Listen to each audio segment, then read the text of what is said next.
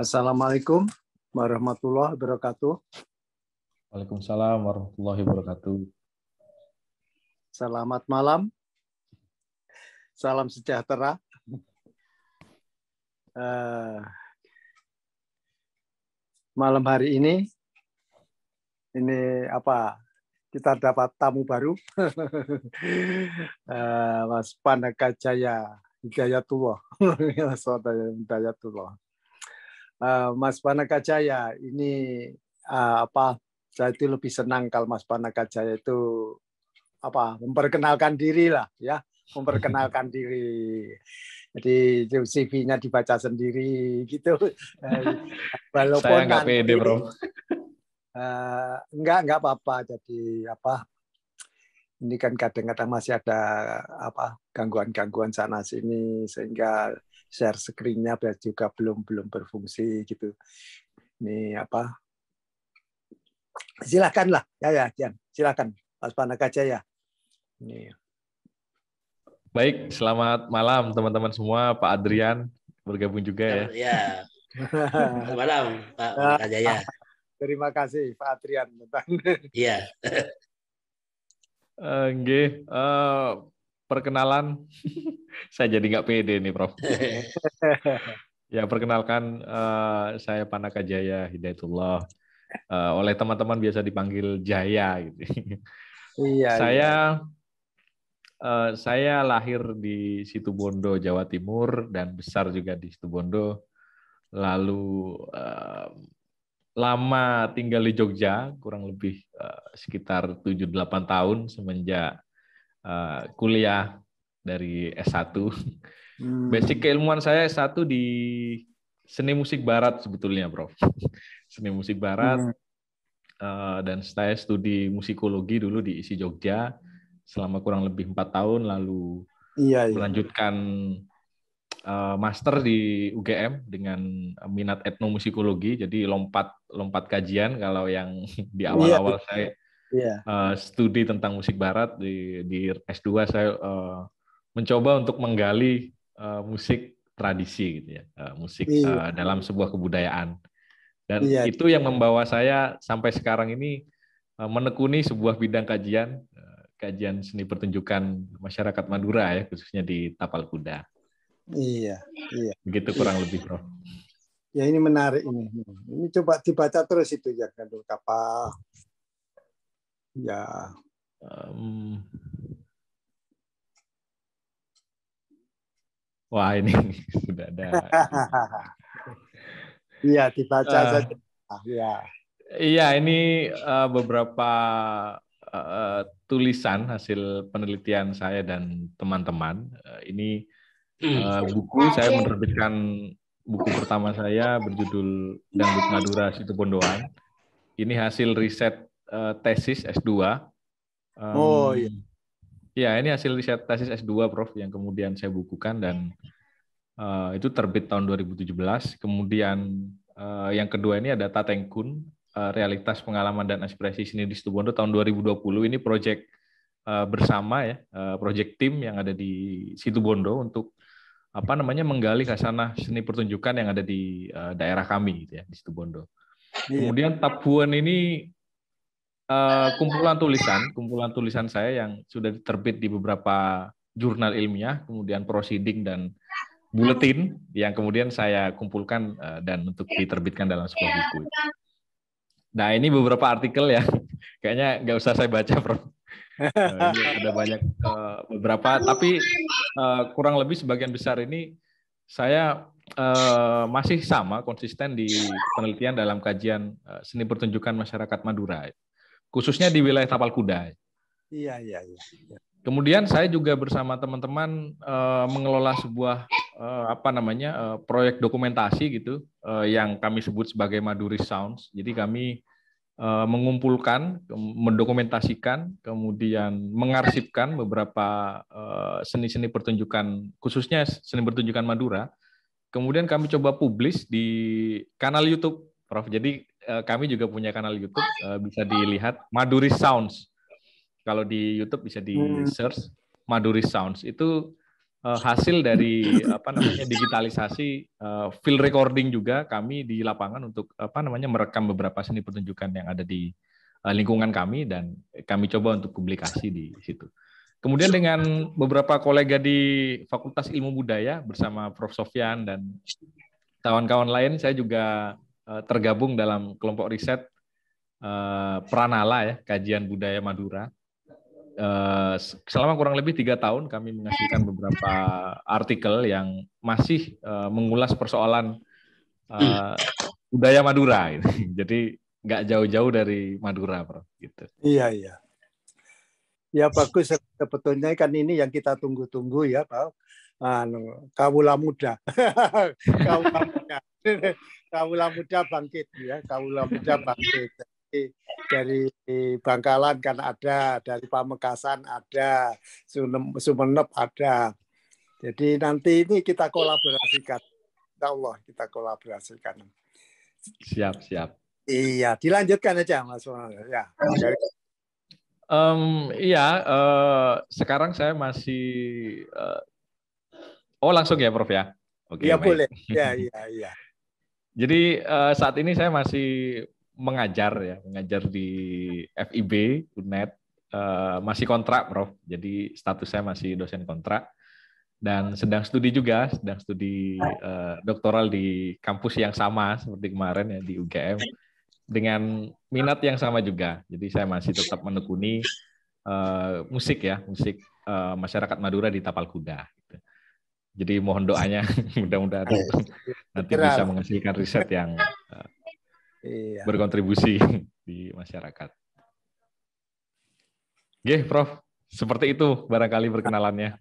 Iya, ini kan kita tunggu-tunggu ya, ini yang kelompok muda ini, kelompok muda. Jadi kita kita yang tua ini walaupun sudah melakukan sesuatu ini kan mau kita serahkan jadi nanti kalau mau ngambil data saya yang 23 tahun penelitian ini silahkan saja. Nanti saya tinggal kirim melalui email atau apa ya. Nanti di website apakah nanti sempat kita upload semua ya. Ya penelitian 23 tahun itu cukup banyak ya. Nah, kadang-kadang ya sempat ya no tapi ya lumayan lah bahwa kita itu apa apa yang kita kumpulkan itu bisa terlaksana gitu. Nah ini memang kita tunggu-tunggu Mas Panaka Jaya ini ini Pak Adrian ini nanti akan juga saling menopang ini. Ini kita ini pejuang-pejuang yang masih kalau saya itu kan sisa-sisa las, laskar pajak. kalau saya ini masih sisa-sisa laskar pajak, nah, Pak Adrian masih masih anu lah, saya anggap masih cukup muda ya.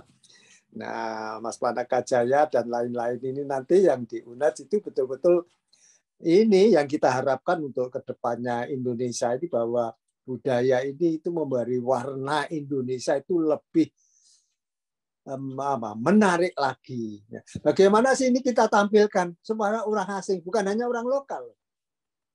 Jadi kalau orang lokal, orang yang menyaksikan orang Madura, menyaksikan orang Jawa, menyaksikan orang Sunda, itu kan masih lingkup-lingkup apa nasional gini ya orang Batak. Ini suatu ketika nanti juga harus senang nanti itu. Kalau memang eh, kita itu bisa improvisasi kan dalam istilah saya itu kita itu ya ini pakemnya ini. Ya pakemnya itu ini ya.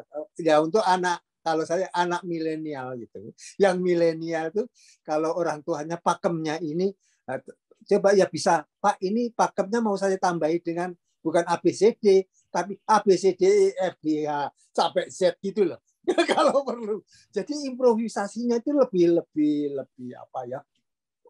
Ya saya sudah melihat ini improvisasinya sudah bagus, sudah diadukan dalam YouTube, sudah di channel-channel, sudah dalam kajian penelitian, sudah fokus fokusnya sudah bagus. Nah, ini tinggal kolaborasinya internasional. Ini ini ini, ini dalam waktu dekat. Siap, Allah, siap, dalam waktu beberapa jam saya akan minta ke University of South Carolina. Ini saya juga kontak University of Iowa dan sahabat-sahabat saya yang ada di sini. Apa yang bisa kita kolaborasikan? Jadi eh, ibu-ibu, bapak-bapak, saudara-saudara, kakek-kakek, nenek-nenek, ya, ya, adik-adik semua, adik-adik semua ya. Ini menteri kita, Mas apa itu? Nadim. Menteri Pendidikan, Mas Nadiem Makarim, Prof. Mas Nadim ini kan ya ya lulusan Amerika Serikat, jadi saya tuh hafal. Jadi yang produk-produk Ameri- Amerika itu hafal saya. Mereka itu karakteristiknya memang kompetitif, satu kompetitif. Jadi tidak pernah berbangga sebelum adu internasional. gitu loh. Jadi kompetisi itu kalau wah ini saya hebat hebat hebat mana kan gitu. Jadi Mas Nadim ini saya salah satu yang saya ikuti minggu yang lalu. Itu salah satu yang saya suka itu adalah dari delapan semester. Tiga semesternya itu keluar kampus. Nah, tiga semester inilah kesempatan mahasiswa itu kolaborasi. Jangan di kemungkinan ke Amerika, gitu loh. Jadi yang anu jangan dikit-dikit, jauh sekali. Karena dengan apa eh, kalau kita itu ya masa mahasiswanya dilepas ya dosennya ya kolaborasi juga, guru-gurunya kolaborasi, staf-stafnya kolaborasi, sekolah-sekolah melakukan kolaborasi. Jadi sekolah nggak apa-apa, pertukaran pelajar. Indonesia, Amerika, Indonesia, Australia. Ya kalau yang dekat-dekat ini Australia, New Zealand itu tetangga paling dekat. Ya, Thailand, ya, Malaysia, saudara saudara sepupu kita Malaysia itu apa Brunei itu dekat yang dekat tapi ya kita itu kan dalam dunia kompetisi yang seperti sekarang ini target-target uh, internasional itu harus kita capai itu target ya silakan ya no Mas Jaya silakan ini, ini apa aja yang bisa sampaikan lah ya Oke, siap. Iya. Uh, saya tadi sudah mengirim ini ya, Prof. Uh, bahan oke. Okay. Siap. Iya, Terima kasih, ya, Mas. Iya. Jadi ini apa namanya slide sederhana yang apa namanya yang barangkali uh, kurang komprehensif, tapi saya coba untuk apa namanya ya uh, memantik saja, ya, Prof. Jadi dalam pertemuan Iya. ini sebetulnya Iya. saya ingin memantik saja gitu tentang apa namanya khasanah seni pertunjukan masyarakat Madura eh, di tapal kuda ya khususnya dalam konteks yang kontemporer ya konteks konteks hari ini. Ta- Tadi ada eh, beberapa eh, bahasan yang menarik sebetulnya yang disampaikan Prof eh, Surahman Dimyati ya terkait dengan improvisasi dan kemudian apa namanya bagaimana anak muda menyiasati pakem dan lain sebagainya. Nanti akan saya sampaikan di slide Iya, saya. ya ini, kalau saya itu kan nggak suka yang harga mati harga mati itu loh. Betul. Jadi kalau pakemnya ini tidak boleh berubah. Nah, iya untuk yang tua-tua boleh, Betul. untuk yang muda ya ditambah dikit dong, improvisasi. Kalau mau campur sari kayak Betul sekali. Nanti coba saya sampaikan, Prof. Jadi eh, pada malam hari ini saya ingin berbagi ke teman-teman semua dan Bapak Ibu sekalian tentang eh, apa namanya pengamatan saya selama ya kurang lebih tiga tahun terakhir terkait dengan eh, seni pertunjukan masyarakat Madura. Jadi sebelumnya saya boleh bercerita dulu. eh, oh, boleh, tahun boleh. 2000 tahun 2009 hingga tahun 2014 itu saya berkecimpung eh, apa namanya sangat fokus gitu ya dengan studi musik barat di mana saya pergi meninggalkan situ Bondo dan eh, apa namanya eh, saya punya latar belakang Madura Prof ayah saya dari Sumeneb Madura kemudian ibu saya itu dari Nganjuk jadi perpaduan antara Jawa dan Madura gitu Ah, iya, iya. Ketika saya ke Jogja studi musik barat eh, karena saya studi musik barat jadi saya banyak belajar tentang kebudayaan barat ya. Ke tentang sejarah barat kemudian sejarah musiknya kulturnya dan bagaimana mereka menginterpretasikan budayanya gitu. Jadi saya banyak belajar dan bersentuhan dengan budaya barat gitu. nggak ada eh, pikiran saya untuk membahas eh, Madura gitu pada awalnya tapi ketika eh, apa namanya saya lulus, saya lulus dari studi S1 itu saya pulang gitu. Ketika pulang itu saya mengajar mengajar di SMA pada waktu itu. Nah, ketika mengajar di SMA, bayangan orang-orang di tempat kami itu kalau sudah uh, kuliah seni itu dia bisa apa saja gitu. Kemudian saya dihadapkan pada uh, kelompok kesenian yang ada di sekolah itu, itu gamelan itu ya, gamelan Madura. Kemudian saya disuruh ngajar itu. Coba Mas Jaya harus ngajar kan lulusan seni musik gitu. Langsung saya itu uh, seperti terpukul gitu. Waduh, ini gimana ini? saya belajarnya saya belajarnya piano klasik ini pulang disuruh nutuk gamelan ini gimana ceritanya gitu.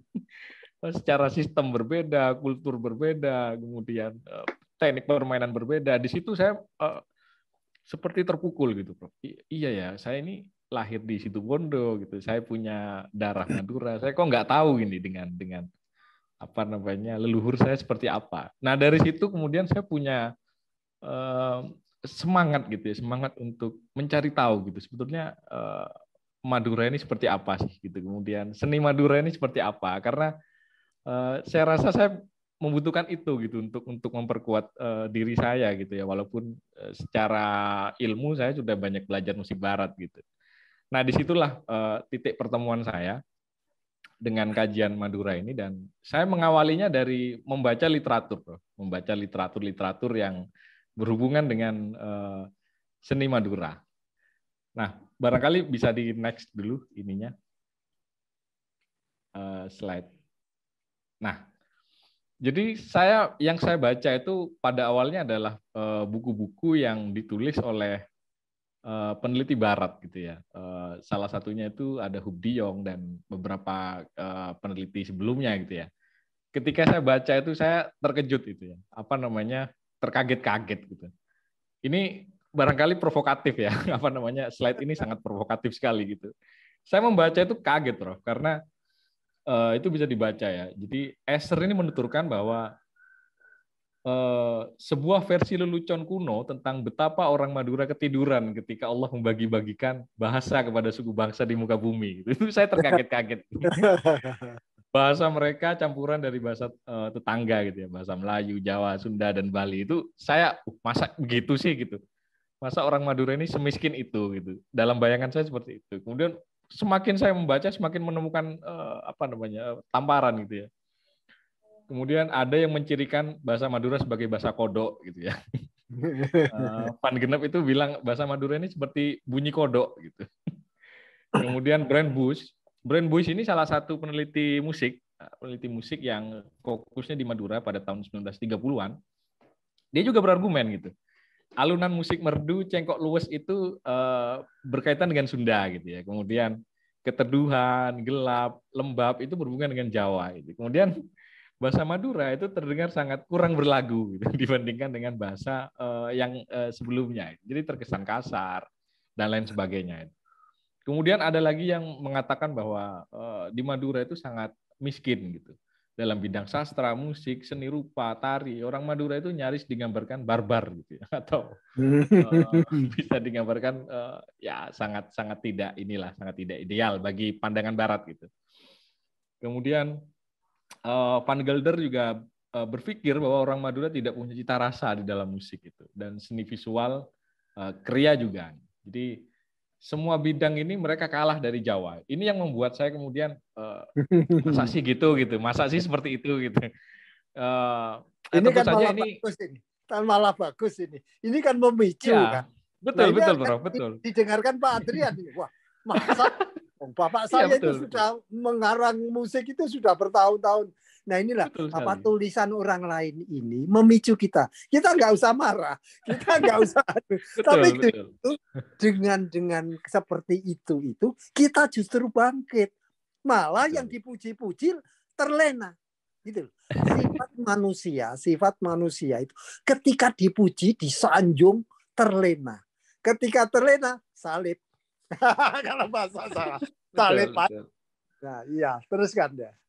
Jadi ini, jadi apa yang saya baca pertama kali tentang Madura itu eh, membuat saya cukup kaget gitu ya. Saya ingin belajar Madura kok dapatnya begini gitu. kok saya nggak dapat apa yang saya harapkan gitu, seperti musik Jawa gitu. Kalau saya membaca Jawa, Sunda, Bali itu banyak sekali, Prof. Itu penelitian tentang Jawa, Madura, apa Jawa, Sunda dan Bali itu banyak sekali. Peneliti luar itu banyak sekali uh, membahas tentang Jawa gitu ya. Uh, mungkin di Amerika ada banyak sekali, Prof. Uh, apa namanya uh, akademisi Indonesia yang menetap di sana kayak Prof uh, siapa yang di etnomusikologi itu uh, Prof siapa uh, dari Jawa Prof itu Iya, iya, iya. Banyak sekali, banyak sekali saya menemukan uh, orang uh, Jawa yang ada di Amerika itu. Ya, ya memang banyak uh, banyak yang memerlukan, banyak yang memerlukan. Gamelan saja perlu, banyak yang perlu. Nanti kan tabuan Madura perlu itu. Betul. di, dikuliahkan di sini. Betul. Jadi saya merasakan ini kok kayaknya Madura ini terasing gitu ya dari kajian uh, seni gitu ya. Uh, jarang dibicarakan, kemudian uh, apa namanya? Eh, fakta-faktanya yang dibahas oleh walaupun ini adalah tulisan kolonial ya Prof ya. Uh, tulisan antropolog uh, di zaman kolonial kan seperti itu ya. Pandangannya iya. masih menggunakan pandangan yang uh, sangat kolonialistik gitu. Tapi ini membuat saya menjadi bersemangat gitu. Masa iya gitu. Masa seperti itu sih Madura gitu. Jadi ini yang memicu saya pertama, uh, pertama untuk menggali uh, Hasanah seni pertunjukan Madura. Baik next Prof. Bisa di next Nah, kemudian ada lagi lanjutan-lanjutannya, Prof. Ini sengaja saya uh, perkuat iya, untuk iya. memprovokatif. si Lindung ini juga bercerita bahwa kesusastraan Madura ini sangat sedikit gitu dan hanya memiliki segelintir karya indah. Ini betul sekali. Jadi saya sempat sempat mengecek ini, mengecek apa kebenaran fakta ini dari kitab Macopat itu, Bro. Jadi saya uh, ketika membandingkan gitu ya eh, teks-teks eh, kesusastraan Madura dan Jawa itu jauh sekali gitu. Oh, Madura ini barangkali kalau kata Helen Bovier dia dia bilang di Madura ini sedikit sekali penyair gitu di, di masa itu gitu ya di masa itu sedikit sekali penyair sehingga karya-karya kesusastraannya itu jarang ditemukan gitu. Jadi ini terjadi dan saya sudah uh, mengecek beberapa kali itu. Oh iya ya ternyata kita masih jauh gitu dibanding tetangga. Gitu. Kemudian tanda. Tanda ini kalau dalam bahasa uh, Indonesia ini apa ya? Tanda gitu loh. Kalau uh, seperti ronggeng gitu loh. Jadi penari gitu ya, penari seperti ronggeng. Tanda yang seyogyanya tidak dicampurkan dengan tarian biasa itu tidak cocok dengan sifat orang Madura. Pola batik mereka dikatakan kasar itu ya. Jadi orang Madura itu punya batik, tapi oleh orang Barat itu di, dianggap kasar gitu ya. Garapannya kasar, kemudian gamelan yang uh, dan wayang di sana terbelakang gitu. Tidak seperti di Jawa. Kemudian bahasa Madura hanya dipakai dalam pertunjukan seni panggung kelas rendah gitu.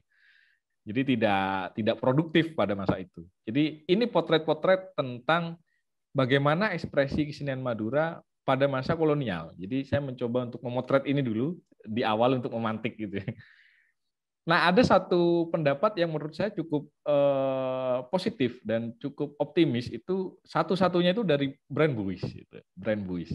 Jadi Brand Buis itu bilang bahwa satu-satunya eh, apa namanya? Oh, peneliti, peneliti tentang Madura itu yang yang optimis gitu ya dengan dengan Madura itu Brand Buis. Jadi dia berkata bahwa orang Madura bukannya tidak berbakat gitu atau tidak punya imajinasi hanya saja mereka tidak menggunakan bakat mereka dengan sebaik-baiknya gitu. Jadi oh iya iya juga ya barangkali uh, apa yang dikatakan Brand Bush ini bisa bisa uh, saya gali ini apa benar sih seperti itu gitu.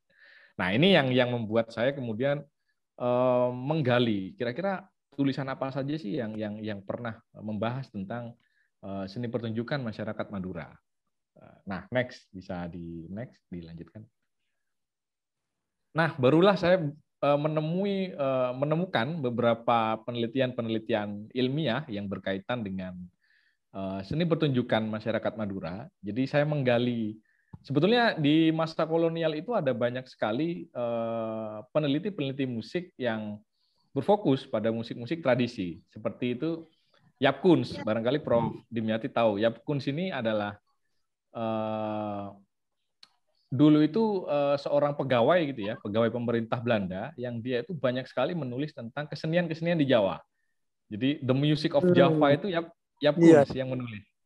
Jadi kalau kalau kita bertanya tentang Bapak etnomusikologi dan data-data tentang seni pertunjukan yang ada di Indonesia, itu hampir tiga per empat datanya itu milik Yapkuns. Jadi Yapkuns ini ketika mereka ketika datang ke Sunda, produktif sekali, Prof. Bahkan di Belanda itu rekaman-rekaman Yap Kuns itu masih banyak sekali ada di Amsterdam ya. Kayaknya mau Iya. dipublis itu eh, data-data punya Yapkuns. Nah, di apa di eranya Yapkuns ini, Yapkuns ini punya teman, punya kawan. Nah, yang namanya itu Brand Buis dan pasangannya gitu ya. Ini Brand Buis ini bersama pasangannya Panzip eh, pasangan gitu ya. Si Brand Buis ini sebetulnya dia lebih lebih senior daripada si Yapkuns. Nah, kalau si Yapkuns ini dia banyak menulis tentang musik Jawa gitu ya atau seni pertunjukan Jawa. Si Brand Buis ini memilih untuk pergi ke Madura gitu. Madura pada saat itu mungkin bukan seperti Madura yang sekarang ya, Eh, masih sangat tertutup, kemudian apa namanya aksesnya sulit sekali, bahkan banyak antropolog yang menghindari gitu. Si Brand Buis Iya. ini bilang bahwa saya pergi ke Madura ini karena di Madura ini banyak dihindari oleh peneliti gitu. Oleh antropolog itu banyak dihindari masuk ke Madura itu. Tapi si Brand Buis ini ngotot gitu. Saya ingin melihat eh, apa namanya realitas musik di Madura yang berbeda dengan Jawa. Dia bilang seperti itu.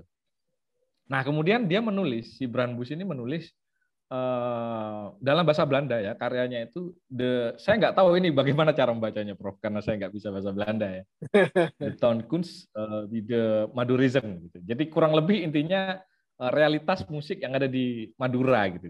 Kurang lebihnya seperti itu. Itu dipublis di majalah Jawa 8.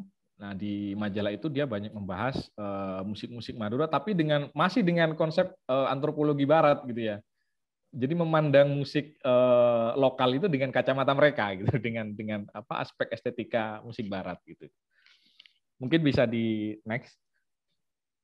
Ini ada beberapa contoh-contoh eh, eh, dokumentasi dari Brand Boys. Jadi Brand Nah, Boys ini. eh, ya Brand Boys sudah meneliti eh, beberapa seni pertunjukan dari ujung barat gitu ya, dari Bangkalan sampai ke Sumeneb. Jadi dari dari realitas ini kita bisa melihat sebetulnya bagaimana kemudian ini eh, seni pertunjukan pada era itu di tahun 1930-an itu hidup gitu. Nah, ini di Bangkalan kalau dilihat kan ini sebetulnya eh, hampir sama seperti Jawa ya, Prof. Jadi settingan gamelannya itu Iya, bisa gam- dikatakan hampir sama ini ya. Hampir sama. Gamelan. Ya, Betul. Jangan-jangan memang anu didatakan dari Bangkalan. betul. ya, didatakan Jawa. dari Jawa. Iya betul. Saya membaca membaca tulisannya The Graph. ya. The Graph itu dia eh, ada beberapa apa namanya eh, frasa itu pernah berkata bahwa eh, hubungan antara Mataram apa eh, Solo ya hubungan dengan Solo dengan dengan kerajaan Madura itu waktu itu sangat erat gitu. Sehingga banyak sekali mereka membawa kebudayaan-kebudayaan Jawa itu ke Madura gitu. Nah, pada saat itulah eh, persilangan kebudayaan ini bertemu gitu. Hmm. Maka pada awalnya itu sebetulnya seni-seni keraton yang yang dibawa gitu ya. Ya bisa dilihat ini adalah eh, model seni keraton ya, Prof. Jadi model Iya. settingan gamelan yang lengkap gitu ya. Eh, lengkap dengan kenongnya, lengkap dengan bonangnya. Kemudian kalau kita lihat yang ada di kiri itu, Prof, yang ada apa namanya? Gender, gender yang di kiri yang ada apa namanya? eh, kepala saya nggak tahu ini kepala kura-kura atau apa itu ya. Ini sama persis sama persis seperti gamelan yang ada eh, di British yang dibawa Raffles. Jadi kalau Oh, eh, Prof Surahman eh, ke British British Museum itu ada gamelan Raffles itu yang dibawa oleh Raffles itu eh, Jawa iya. itu hampir sama seperti ini. Jadi bisa dikatakan sebetulnya secara apa namanya se- secara ekspresi orang-orang Madura ini banyak diwarisi oleh orang-orang Jawa gitu. Jadi Iya, kalau iya. dilihat dari ekspresi seninya dan lain sebagainya itu memang mirip gitu. Nah, oke bisa next. Ini di Kabupaten Bangkalan ya. Next.